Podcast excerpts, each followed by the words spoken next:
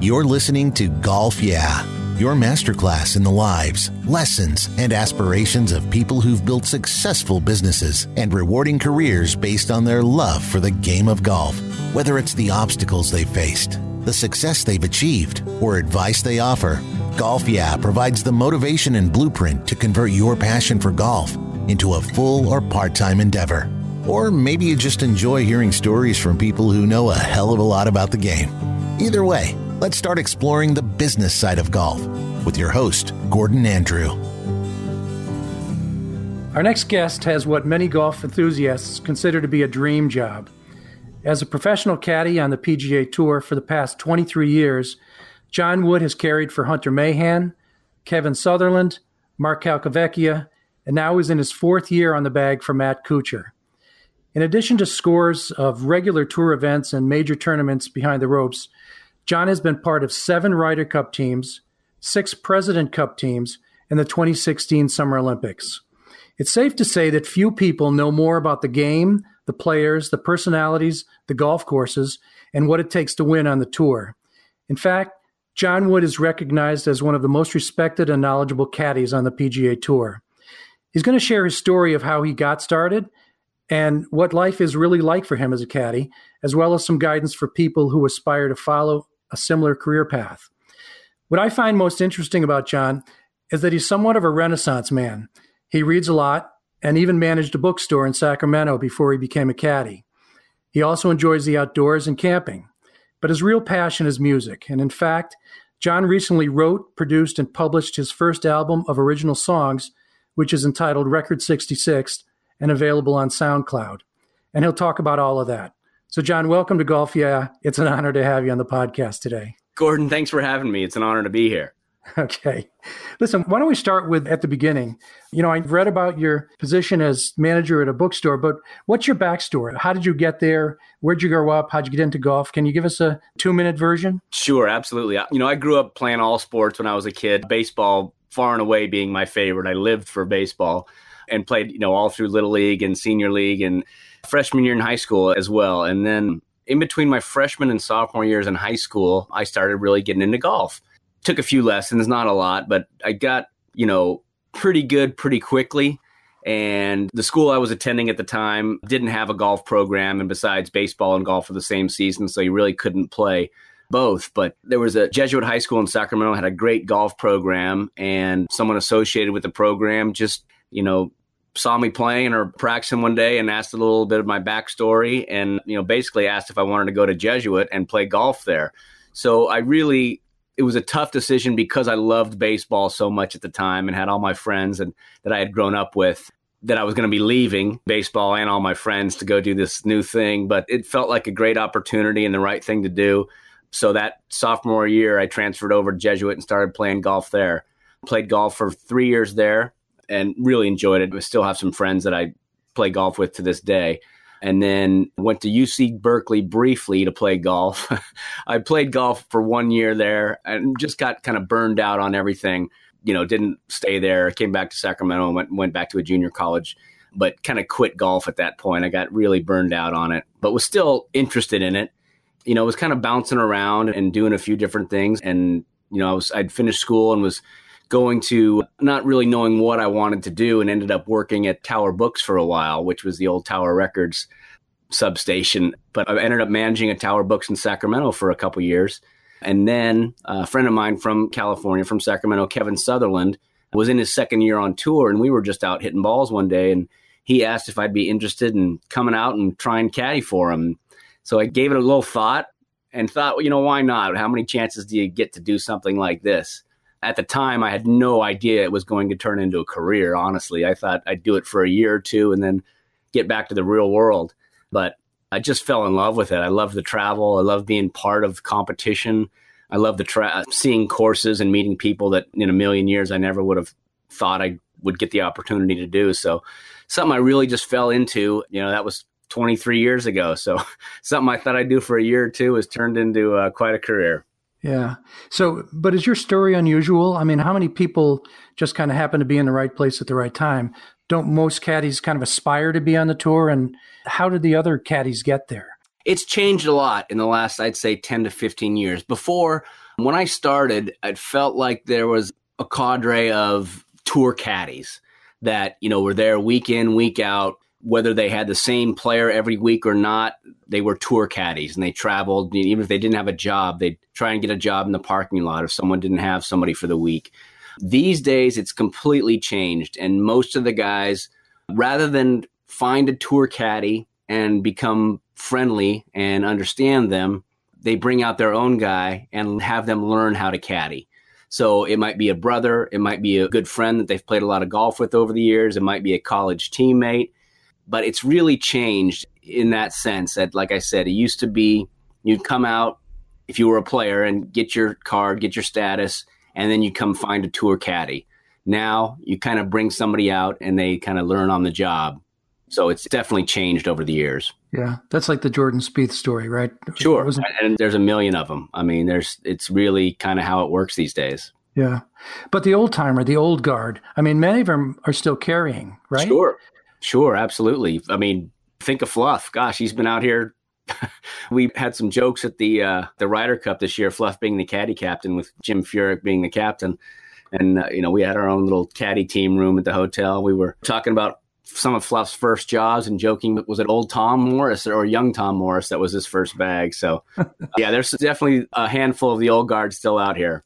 Yeah. What is the average tenure, do you think? I mean, do most guys burn out or because we're going to talk a little bit about demands on your time and your life being a caddy, but is there an average length of time that people stay? That's a good stay? question. You know, there's a lot of guys who are in and out, you know, you see them for a year and then they're gone. And then other guys are around 10, 15, 20 years. So I would guess on average, five to seven years, I would guess. But like I said, there's quite a few who work more than that, and quite a few who are in in and out. You barely get time to know them. Yeah. What do you think makes a caddy great? I mean, for example, do you need to be a scratch golfer? Is it the ability to read greens? Do you need to be in great shape? And what combination of all of those things? Yeah, a combination of all. You don't need to be a great player, but you need to understand how to play. You really got to be prepared and think ahead of the game. You know, I like to say, you know, a good caddy, every time his player's hitting a shot, be it a tee shot or a bunker shot or an iron shot, every good caddy, I think, probably has the answers to five questions that never get asked. Constantly trying to stay ahead of the game, thinking, okay, let's see, Matt's hitting this tee shot, and I've walked up to the tee thinking, okay, what is it going to be to that bunker? What is it going to be over the bunker? What's the wind doing? What is it going to be through on the left side? what's that going to leave him? So as I'm walking to a shot, I'm really trying to prepare and have everything in my mind that he might ask. So when he does ask one of those, I'm ready. I'm not fumbling. I'm not pulling out my yardage book. I'm not sounding doubtful. Uh, I'm ready. I've thought about it and I know the answer. So I think most caddies, like I said, have the answers to five questions that never get asked for every single shot. So you do a lot of preparation. You got to be confident in how you talk to your player. You can't hem and haw. You can't, you know, question yourself and make him think you're questioning yourself. Right or wrong, you've got to speak really confidently to him about what your belief is and what the shot is to hit. You got to be able to communicate well with your thoughts. Like I said, you can't be stumbling over words and questioning yourself when he asks you a question.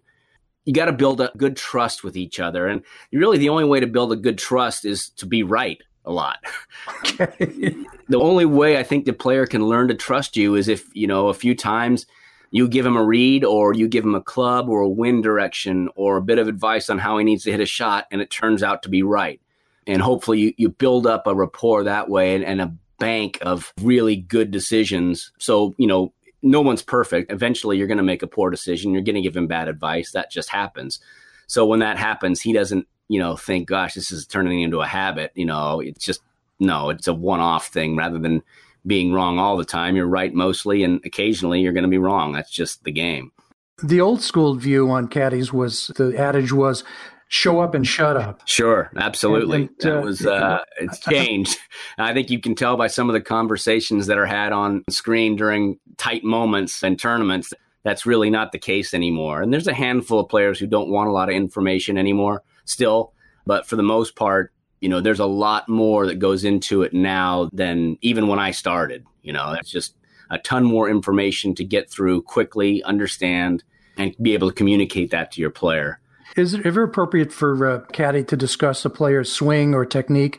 I mean, if you see something, if he's the ball's too far forward or he's doing something out of character, can you speak up? Absolutely. You got to be careful about it, but you know, you got to think most of the time you're with your player when he's with his coach. Matt works with a great teacher named Chris O'Connell out of Dallas. And so you're there the entire time when they're working. When he's out at a tournament and they're working, you're there, you're listening, you're trying to pay attention and understand and asking questions of the teacher because as the caddy, you're the only one to be able to give advice during a round. It's not like other sports where Chris can walk out into the fairway and say, Hey, Matt, you're doing this. So if I notice Matt struggling with something, hopefully I've got a good idea in speaking with Chris and listening to them work together what it might be. And I won't phrase it like, hey, Matt, you're doing this. I'll phrase it like, you know, hey, Matt, remember when Chris suggested something like this when the ball flight was doing this? Maybe that's it. Let's give that a try. Or, you know, if I see something obvious, I'll say it. But you have to be careful about it because sometimes when, if Matt's playing well, if he's scoring well and maybe not hitting it as well as he wants, you really don't want to step in at that point and say, Hey, I see this. A perfect example of that would be, you know, when Matt almost won the Open a couple years ago and lost to Jordan, you know, it, Matt did not have his A ball striking at all. I would say it was probably a B at best, but he was managing his game so well and he was able to control the ball. It wasn't like he was hitting every shot flush exactly like he wanted to, but he was in such a good place working his way around a golf course. It wasn't a point where you wanted to say something and make have him start thinking about his golf swing instead of putting up a score, which is what he was doing that week. So it's something you do because you do pay attention, but you have to be careful about it. Your relationships with players goes beyond on course, you know, counsel. Very often caddies have personal relationships with their players. Is there any risk involved in that and getting too close to the player you're carrying for? There can be. You're around each other so much during a tournament week. I mean, you're thinking about, you know, probably out of the course six out of the seven days on average, you know, six to seven hours a day. That's a lot of time and a lot of time around each other under pressure. So you have to know when to back away. And even, you know, sometimes you'll get invited to dinner. And I love Matt's family to death. Sybi and his two boys, I absolutely adore and love being around. But sometimes you have to say, you know, you might want to do it, but sometimes you have to say no just to, you know, get a little time away from each other. And it's nothing personal whatsoever. It's just kind of, all right, we've just spent seven stressful hours together. Let's take a break and start fresh tomorrow. You know, a lot of that you need to know about their lives as well because sometimes it's something not, might be going right on the golf course might have nothing to do with golf and you need to be able to understand that and also one of the things i talk about a lot i firmly believe is sometimes in big pressure situations it's just as important the waits on the tees and the walks in between the shots can be more important than the actual shots because you got to relax them and keep their mind off of golf if they're feeling too much pressure and be able to talk about you know the game last night or what sport the kids are doing today or what Sybi's been up to or a book you're reading or a book they've been reading. You know, it's important to have that knowledge of what they're interested in outside of golf just to be able to five hours on a golf course is a long time to talk only about golf. You need to have that knowledge too. It's very helpful. Yeah. And Kuchar has a reputation as being kind of a jokester. Does he use that as a way to relieve stress or is that just part of his personality? I mean, what? Uh... Maybe a little bit of both. Cooch loves to have fun. He loves playing golf. He loves being on a golf course. You know, in any situation, whether it's just messing around with his boys or playing with some friends at home or you know in the last round of the Masters, he loves golf. He enjoys the game and he doesn't want to make it miserable. I mean, a lot of guys, it's so just work with Matt, it's work, it's fun, it's lifestyle. He just loves to be around, and I think he wants to make it fun. And I think guys like playing with Matt for that very reason. They know they're going to have some funny conversations. And he's kind of like Fred Couples back in the day. Everybody loved playing with Fred because he was so easy to get along with and so relaxed. He kind of relaxed you. So I think Matt's kind of the same in that sense. Yeah. Does Cooch ever get mad at you for any reason? Oh, sure. Yeah. I mean, Matt's he's very fair. I mean, he's never gotten on me. I'm sure he's you know been upset with a, a decision I may have made or talked him into that didn't work out quite right. And that's you know if he didn't, I'd think there was something wrong. But yeah, he's definitely got a temper. He maybe doesn't show it as much as most guys, and he's probably harder on himself than on me for sure. Yeah. Do you have any good stories about club selection where you wanted to go with a four and he wanted to go with a five and, you know, one way or the other? Do you have any, any good stories you can share? You know that it's funny when we most of the time I would say, you know, 95% of the time you're on the same club. You're on the same shot. Things just dictate a certain thing, you know, it's obvious what it's going to be. Whenever we are, you know, in disagreement or I have a different idea and he has a different idea, I'll try and have reasons ready. You know, I think it's 7 and here's why. Two holes ago you had this yardage, the same wind, and we hit the 7 iron and it went this far. So that's why I think it's this time and it might you know, click and say, yeah, you're right. Other times you might feel like it's a certain shot, but he's not feeling like hitting that shot. So there are options. You know, it's a big eight's going to get there and a little seven's going to be fine as well. So a lot of times you kind of got to read him and let him make the decision on what shot he wants to play. Yeah. Do you ever factor in adrenaline? I mean, if he's oh, in a, for in a sure. yeah. No question. There's a couple holes in particular, like, you know, 16 at Phoenix you know, you get there on Friday, Saturday, Sunday, and you know the shot's just naturally going to have five to seven extra yards on it because of adrenaline. That crowd and that situation, it's just electric. Same thing with like 17 at Sawgrass. I think typically, as long as the wind's not into you, if it's no wind or downwind, the ball just goes there. So you definitely read, you know, adrenaline into it. Same way with, you know, anytime you're in, a, in contention, the ball tends to go a little bit farther, not crazy, but if they're in contention, typically they're playing well and they're swinging well and they can draw on some reserves and add a little bit if they need to. So adrenaline is definitely part of your decision out there. So since you mentioned the 16th at Phoenix, have you ever competed in that caddy race? Never okay, do you have a point of view on I'm it? Very anti caddy race. okay, I think it's demeaning. Actually, I, that's what I think too. I just feel like it's you know we're out. That's one of the hardest clubs to pull, and you're out there grinding away and trying to get the right club in your guy's hand, and hopefully he hits a good shot. And you know the last thing I think I want to do, and the last thing I think he would want to see is me running with his clubs through the desert up a hill. And I don't think it's just like you. I think it's demeaning. Yeah. Let's switch to the business side uh, for a second. Are you are caddies independent contractors or are they actually employed by their players? I would say 99% are independent contractors and I'm not even sure that that might be low. It might be everybody.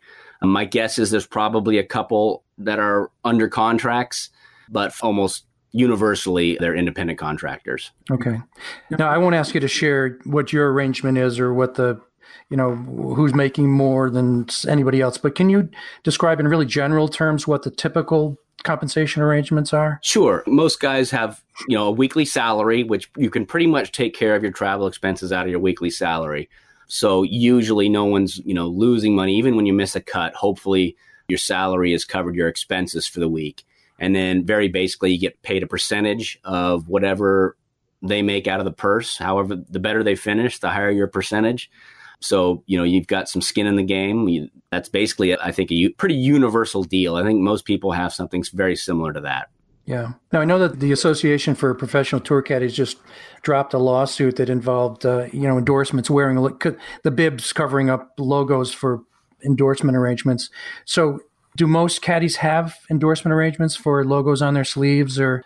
I wouldn't say you know, most, but quite a few. I'd say most of the top players, say the top 50 in the world, maybe more than that, all would share some endorsements with their players. And usually it's something, it's part of your player's deal that maybe his agent or the company wants the caddy to be involved in as well. So, you know, Matt's sponsored by RBC and Bridgestone and Skechers and Workday. And I am therefore, you know, carry all their logos as well when I'm playing. I wear a bridge or when I'm caddying, you know, I wear a Bridgestone hat, Skechers shoes, and have Workday and, and RBC logos on my shirt.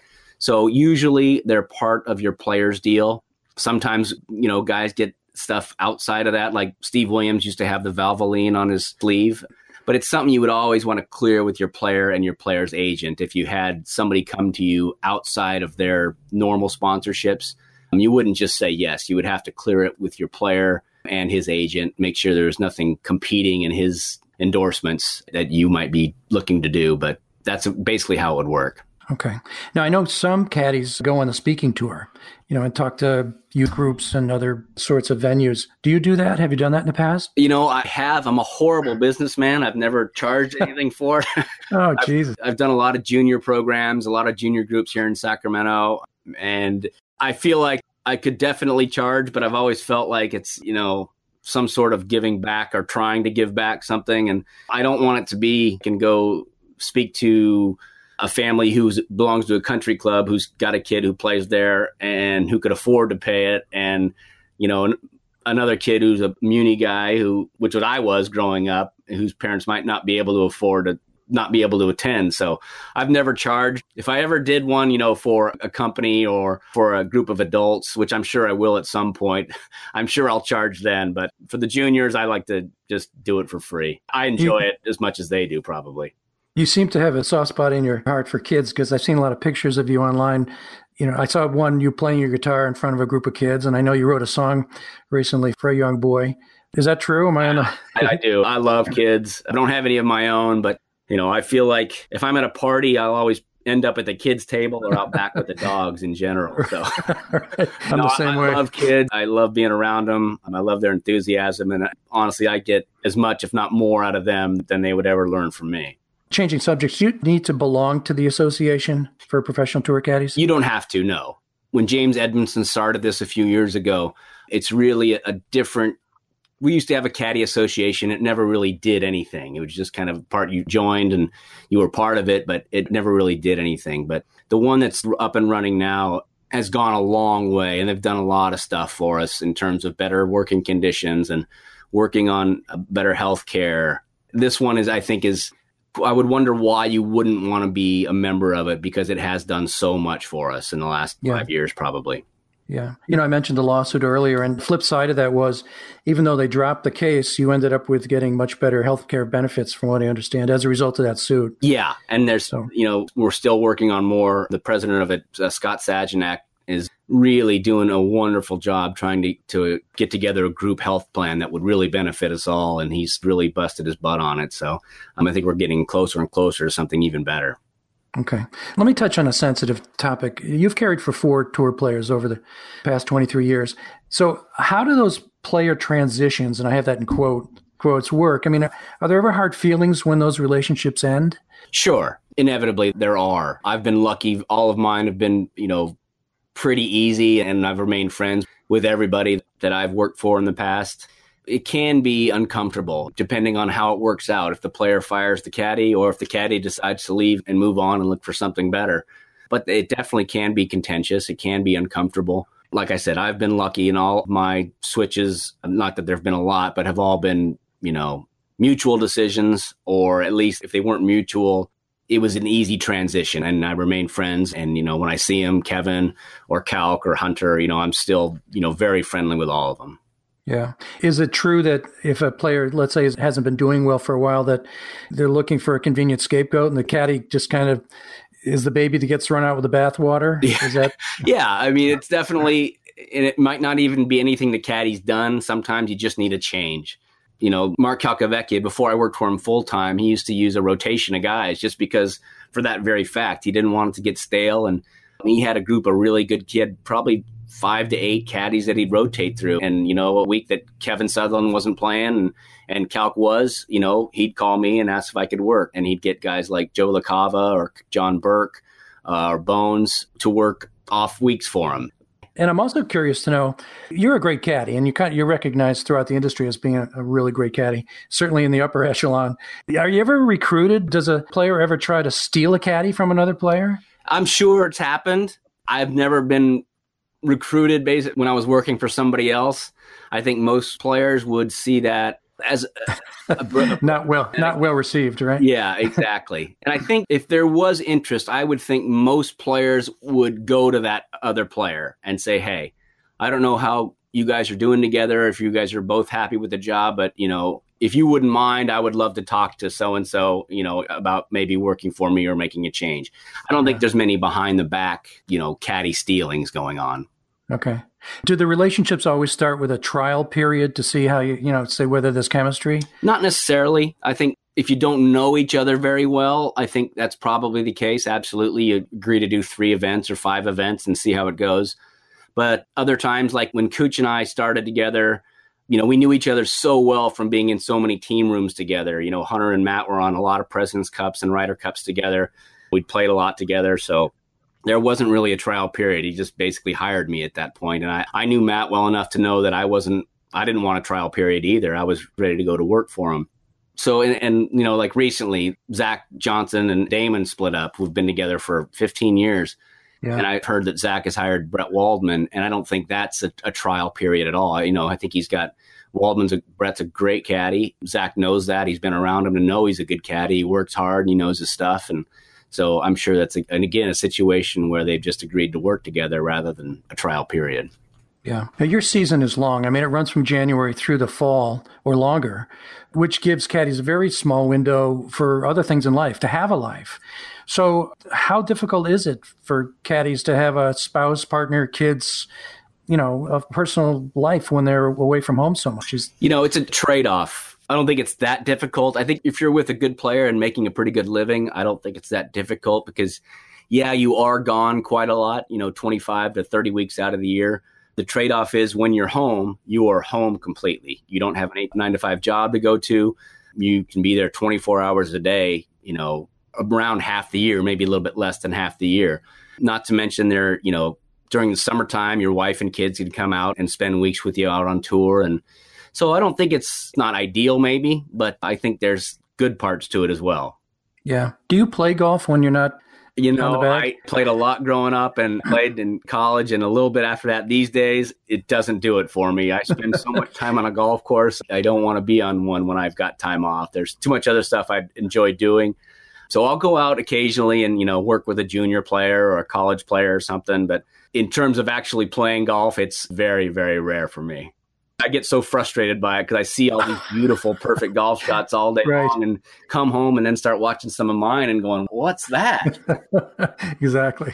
So, what is the most common complaint that tour caddies have, unrelated to their players, but about the job in general? These days, I don't know what you would have a lot to complain about. We're treated so well at every event. It's a wonderful job. If you've got a good player who treats you well, there is not much to complain about. I'd say sometimes the tough thing maybe would be travel arrangements at major events can be pretty difficult because everything gets so expensive and so booked early and you know we try and get a group of guys together and rent houses in those cases but sometimes making you know travel week in week out you know where you're staying. You stay the same place every year. You rent the same kind of cars and um, you eat at the same restaurants. But sometimes at majors, it can be a bit of a struggle to arrange travel and, and get a place to stay. Yeah. When you travel, for example, with Kuchar, do you stay in the same hotel? No, um, no, no, very rarely. Recently, I've kind of done more. I don't know if people know of HomeAway or VRBO, which are kind of vacation rentals. I've done a lot more of those lately, which are great. I don't, you know, you get your own basically an apartment or something or a condo or something like that for a very reasonable price. And it's it's kind of nicer than being in a hotel room, which is usually one little room. So I make my own arrangements. There's been a few times when Matt and Sybi have rented a house and they've had room and they've asked me to stay with them, and that's been a blast. But for the most part, we don't stay in the same places. Yeah. So that's a big part of the job, whether you do it yourself or you have a spouse or someone else do it, making the, the arrangements, because there's a lot of logistics and making sure that you are standing on the first tee at your point of time. Sure, absolutely. Right? And, you know, I would say typically a caddy would be at a site before their player. I know if we're going to a new course, I want to get there at least a day before Matt you know, to get all my homework done before he even steps on the first tee, just so we're not out there wasting a practice round trying to learn the course. You know, I try and get there a day early, do all my homework, and have an idea to, so I can tell him in the first practice round so we can start preparing right away rather than figuring the course out. Do you walk a course even if you've played it several times? Always. Yeah, yeah. always. And it's just habit. I don't know that a lot of the newer guys do it as much because the yardage books these days are so spectacular. I mean, Mark Long, who used to work for Fred Funk, does most of our yardage books these days. And honestly, you could go blind and be probably completely fine. But for me, it's habit. I like seeing it. Even if the course hasn't changed at all, just things like seeing how thick the rough is, how firm the course seems to be, are the greens in good shape or not? You know, just those things can make a difference too. So more than anything, it's habit, but I just like seeing it before Matt sees it. Do you go out before every round just to see how the pin positions have changed? No, not before every round. I usually there's a couple places I will go look at pins, Augusta being one of them, but a lot of times with how much coverage there is now, you're better off, you know, sitting in the caddy room or back at your hotel watching on TV than going out and actually looking at the pins because you can see so much more. You see so many shots, so many more greens, how the balls are reacting than actually going and looking yourself. But there's a few that you want to go check out before. Yeah. Do caddies share information with each other? Yeah, absolutely. I think everybody's got kind of a group of friends they hang out with. For me, it's been, you know, Bones a lot of my career. He and I were great friends and we'd stay together a lot. Cubby, Joe LaCava, Paul Tesori there's always that point where we were sitting down somewhere and say, Hey, did you see this pin on seven? Do you think it's really there? Or do you think it's really here? And, and, you'll talk about stuff like that. Or, you know, if you've played in the morning and you've got a buddy in the afternoon, you know, you'll share information, you know, in between him going out and you finishing. You know, it's a friendly competition and, you know, it's something you share that stuff pretty freely, I'd say. Yeah. Are there any dicks out there though?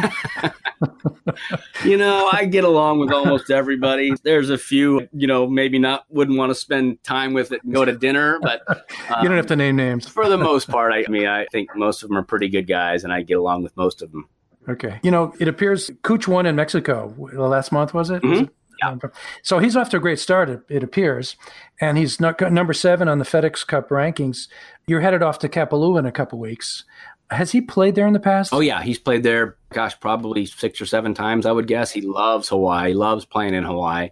He and I are both thrilled to be going. It's always a great place to start your year at Kapalua. Even though for us, it's probably the hardest walk we have to do all year. It is coming off of you know six weeks of sitting on our butt on the couch. So it's an interesting start for us. But yeah, obviously I wasn't there in Mexico. Unfortunately, he had added it late in his schedule, and I had had kind of a reunion scheduled at home with a bunch of friends who were coming to town. So I missed out on that one, but I was just so thrilled and so proud of him. He'd worked so hard for that.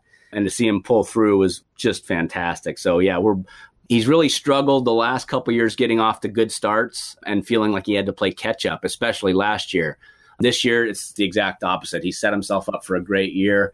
Um, he's playing confidently. He's playing well. And I think he's ready to really have a great year. Yeah, and he changed his ball apparently, which he claims had a big impact down in Mexico. He did. He played the Bridgestone BXS for a long time, which is a great ball. It's actually the ball that Tiger plays. It's a little softer and a little spinnier. Um, and he went to the, the BX, which is the Bridgestone BX, which is a little firmer cover and not as spinny around the greens, but I think he hits it a little bit farther. And the ball flight was just better for him. I think he just hit it in a more boring ball flight if that makes sense, and probably got a little yeah. extra distance out of it. And, you know, it was still spun plenty for him on most of the shots. So, yeah, he's excited about this new golf ball. Yeah. You were with him at the 2016 Olympics. Was that a different feeling? What are your recollections? Very much so. It was so much better than I could have ever dreamed because how we got in was amazing. You had to be top 15 in the world, and four from each country could go. So at the time, I think Matt was probably 19 or 20 in the world and we're playing at Akron, which was the cutoff, or Bridgestone. So Matt Birdie chipped in on 16 for birdie and then birdied 18 to make him, I think we finished third or fourth. That got him enough points to get him to 15th. But then we still had to, you know, wait it out and, and see if Dustin was going to go and Jordan was going to go, and they both declined to go. So we were the fourth man in behind Bubba and Patrick and Rickie Fowler. And it was in the middle of a big stretch of golf in the summer, and it was just something you're – you did, you were unsure because no one knew what it was going to be like. But once you got there, I'm telling you what, it was one of the coolest things I've ever gotten to be a part of. Just the second you got there, it felt so much bigger than a golf tournament. You were at the Olympics and you didn't forget that for a second, you know, whether that be because you were finishing your rounds or your practice and, and heading and watching other events or, you know, seeing other athletes from other you know, venues come and watch the golf. It was just something so much bigger than a regular golf tournament. And obviously, what Matt did on the last day to, to win a medal, a bronze, was made it unbelievable. But it would have been one of the most memorable weeks of my life, regardless. Did you cry when he was on the podium accepting his medal? I'm a crier. I cried a few uh, right when we finished, right when a reporter asked me something about it. And anybody who knows me knows that those team events, when you're caddying for the USA, they mean way more to me than anything else, and probably more than they should. So to be a part of that at the Olympics, there was more than once I cried at the end of that. Yeah. Yeah. I see people on this podium for winning a medal for any sport. Once they start to strike up the national anthem, I'm reaching for Kleenex. Sure. You know, Absolutely. it gets me every time. I'm a huge Olympics fan. So, you know, just to be a part of it was a thrill. And then to actually have him, you know, win a medal was just a dream. Yeah. Any thoughts on the Ryder Cup? I know you were there. You know, Ryder Cups are interesting. I think Jim did an unbelievable job for the last two years. I don't think he left, I don't think there's anything else he could have done. The bottom line is the European players played better than the American players. And that's really what it comes down to. You know, at Hazeltine a couple years ago, the American players played better than the European players. That's just what happens. I don't think there's you know, I think our team was ready. I think, you know, top to bottom, it was a strong team. And we started off, you know, I think at morning session we were up 3 1, and then all of a sudden the whole thing just turned around. But there's just, once the tee goes in the ground, you just got to watch them play. And that's what happened. Europe got a little momentum after the morning. In the afternoon, they played great. And then, you know, they just never looked back at that point. So, it is what it is. It is what it is. okay. Let's talk about the personal side of John Wood. In your other life, music's really important to you. How long have you played guitar and how often do you get to practice? You know, I've owned a guitar for quite a long time. It's just kind of in the last five years that I started playing a lot and actually writing some songs and stuff like that. I practice a lot. I travel with a guitar on the road. I have a little travel guitar that I either bring with me or have, you know, one of the guys who drives the trailer around brings it around and I'll pick it up at each event. There's a, rarely a day goes by where I don't pick it up at some point. Usually in the mornings, it's something that I like to wake up to I play a lot when I'm home. I mean, when I'm on the road, you know, probably a bit less, but still, I, I have it with me all the time. So, music, I've always been a fan. Never in a million years did I think I'd be able to, you know, write and play music. And it's never something that occurred to me. So, just in the last five years, I've been able to pick some of that up. So, it's been fun learning that. Well, you must be serious because you have a Martin guitar, and that's a serious player's uh, guitar. You know, it's kind of like an 18 handicapper having a perfectly matched set of clubs and the most expensive driver in the world. It's, but I'm a big fan of a band named Wilco, and their leader, Jeff Tweedy, had his own model put out a few years back, and I kind of bought it for myself for my birthday. That was how that came about. So I'm trying to figure out where your love for the replacements came from because that really they weren't really popular when you were younger, right? They were, were they? they were right in my in the '80s. Yeah, I mean they never got huge. They were never a huge band at all. They were kind of always on the precipice, and you know they were kind of like the well, alternate rock. Yeah, I mean, definitely. They were an alternative band. Yeah, they always got close and managed to screw it up almost on purpose. It felt like they were. It's just their music what they sang about, what they wrote about, just really meant a lot to me as a teenager and in my 20s and still to this day. I just loved what they wrote about that wasn't really popular to write about back then about, you know, insecurities and tough parts of life. They didn't write, you know, sappy love songs or really political stuff. It was just, hey, this is our lives and we're middle class guys and this is what we're going to sing about. And it just, it meant that stuff meant a lot to me when I was a teenager, like I said. Yeah. And the amazing part is that Paul Westerberg is still alive. He is. Yeah, I got to. I saw him twice when they were still together back before they broke up, and then it's funny. It's one of Bones' favorite bands too, and we always would talk about if they ever get back together, we're gonna go. And it was miraculously they got back together. I think in 2013, and we're gonna play only three shows, and the second of those was in Chicago the week of the tournament that we were there. So it was kind of meant to be, and it was a oh, great cool. night. Cool. So you're also a songwriter, and you just released an album of your own songs.